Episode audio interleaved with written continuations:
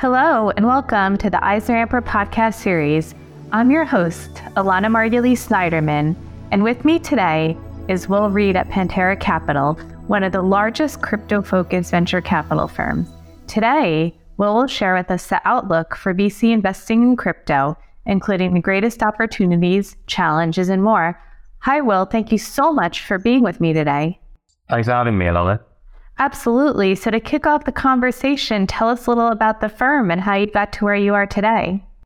Sure. So Pantera Capital was originally founded by Dan Morehead in 2003 as a global macro hedge fund. Dan was originally the head of global macro trading at Tiger Management of Julian Robertson's era. Um, he pivoted the fund nine years later in 2012 to become the first institutional asset manager in the US that focused exclusively on blockchain and crypto assets. So our, our first fund was a Bitcoin fund that exclusively invested in Bitcoin. At the time, that was a useful vehicle for investors to, to have available to them. Um, and we've since launched a series of venture funds that invest in early stage crypto protocols and businesses, as well as a liquid token fund that invests in publicly traded cryptocurrencies. So our latest fund, which was our fourth fund, was the, the blockchain fund, was a wrapper third for all of our strategies. So that's early stage crypto, venture equity, and liquid token strategies.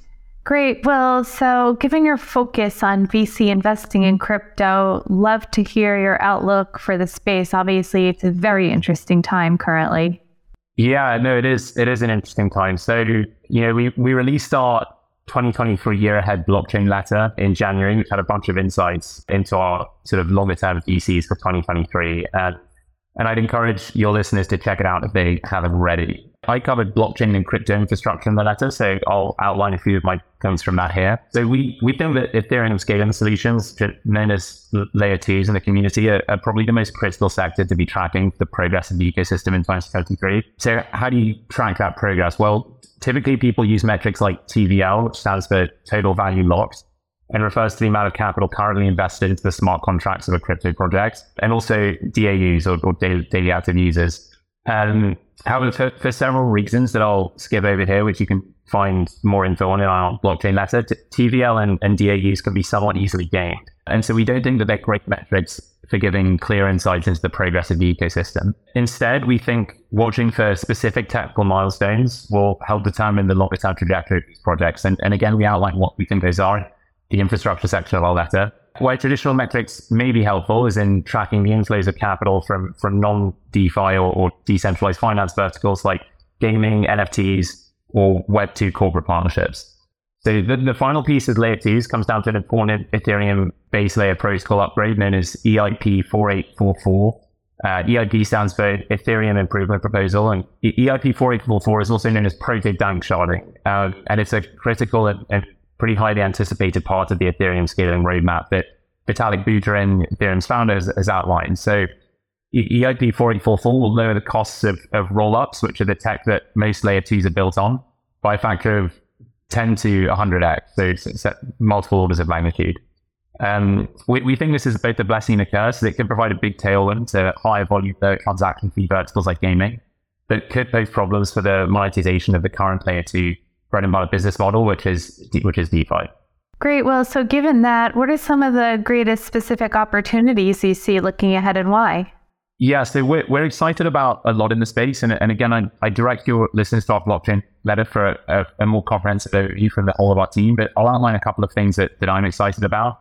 So the, the emerging Ethereum middleware sector is made up of several players who are building infrastructure to help secure and scale the, the core Ethereum blockchain. So EigenLayer, and, and for disclosure, Pantera is not an investor in EigenLayer, is building a restaking protocol that allows for the extension of Ethereum's base security layer to other products and services in space. So we're excited for projects that could be enabled by, by this new primitive.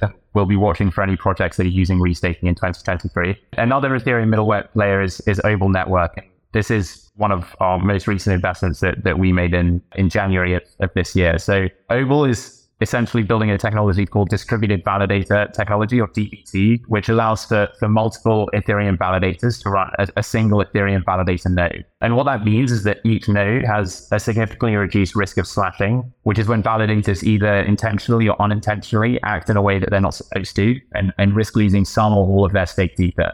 So, so slashing is a pretty major problem in the staking community, and it was at one point considered such a material risk that Lido DAO, who, who are the current largest ETH staking service, was spending 25% of their revenue on slashing insurance. So it wasn't surprising to us when we found out that, you know, Lido are currently finalizing their testing of DVT and intend to incorporate the tech into their stack as a measure to significantly reduce or do away with insurance payments, as well as improve the user experience of staking. The other benefit of DVT is that it reduces the risk of staking award losses due to validated downtime, which has the effect of increasing average staking yields over time. And so what all this means is that not only will staking become better for tail users, but institutional onboarding should be a lot easier with risk management protocols like DVT in place.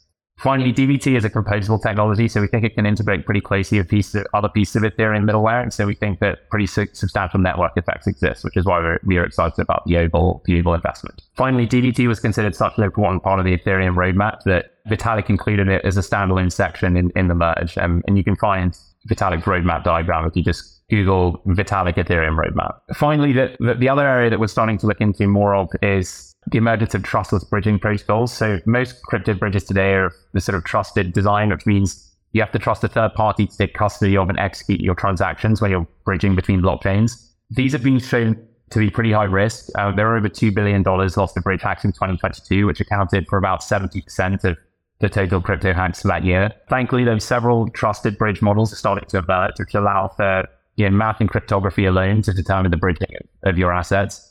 Um, and we're excited to see how that space develops as, as bridges are critical to enabling the multi-chain future that most investors and participants in the space envisage. Great. Well, and on the other hand, what are some of the greatest challenges you face looking ahead and why?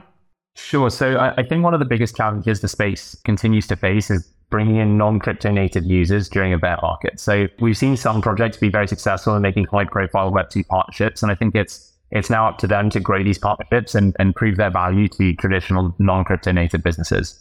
Um, I also think that one of the biggest growth factors in terms of user numbers for crypto over the next five years could be the gaming vertical. So the, the problem is that so far, most crypto games are not that great compared with the most popular traditional games. Um, so I think it's now up to either the Web2 gaming incumbents to begin running tests on blockchain rails or for crypto native game developers to start designing games that have a longer term vision and narrative to keep users involved for several years to come. And all of that should be done in such a way that, you know, the token design and token mechanics are used in a way that enhances the game experience rather than just being somewhat of a gimmick, which which some uh, crypto gamers have experienced so far. Great. Well, we've covered a lot of ground today, so I wanted to see what your future plans are. Yeah, so our you know our mission at Pantera is to continue to fund and help build the best projects in crypto, which contributing towards the development of the economic layer of the internet. We've continued building out our team internally despite the bear market, um, including bringing on several critical members to our portfolio support team, including most recently Dr. Matt Stevenson, who's our most recent addition as, as head of crypto economics. Uh, and we'll continue to review and iterate on our internal processes for finding, investigating, and supporting the best founders in crypto and Web3. Will, I wanted to thank you so much for sharing your perspective with our listeners. Thanks for having me, Lana. Absolutely. And thank you for listening to the EisnerAmper podcast series. Visit EisnerAmper.com for more information on this and a host of other topics. And join us for our next EisnerAmper podcast when we get down to business.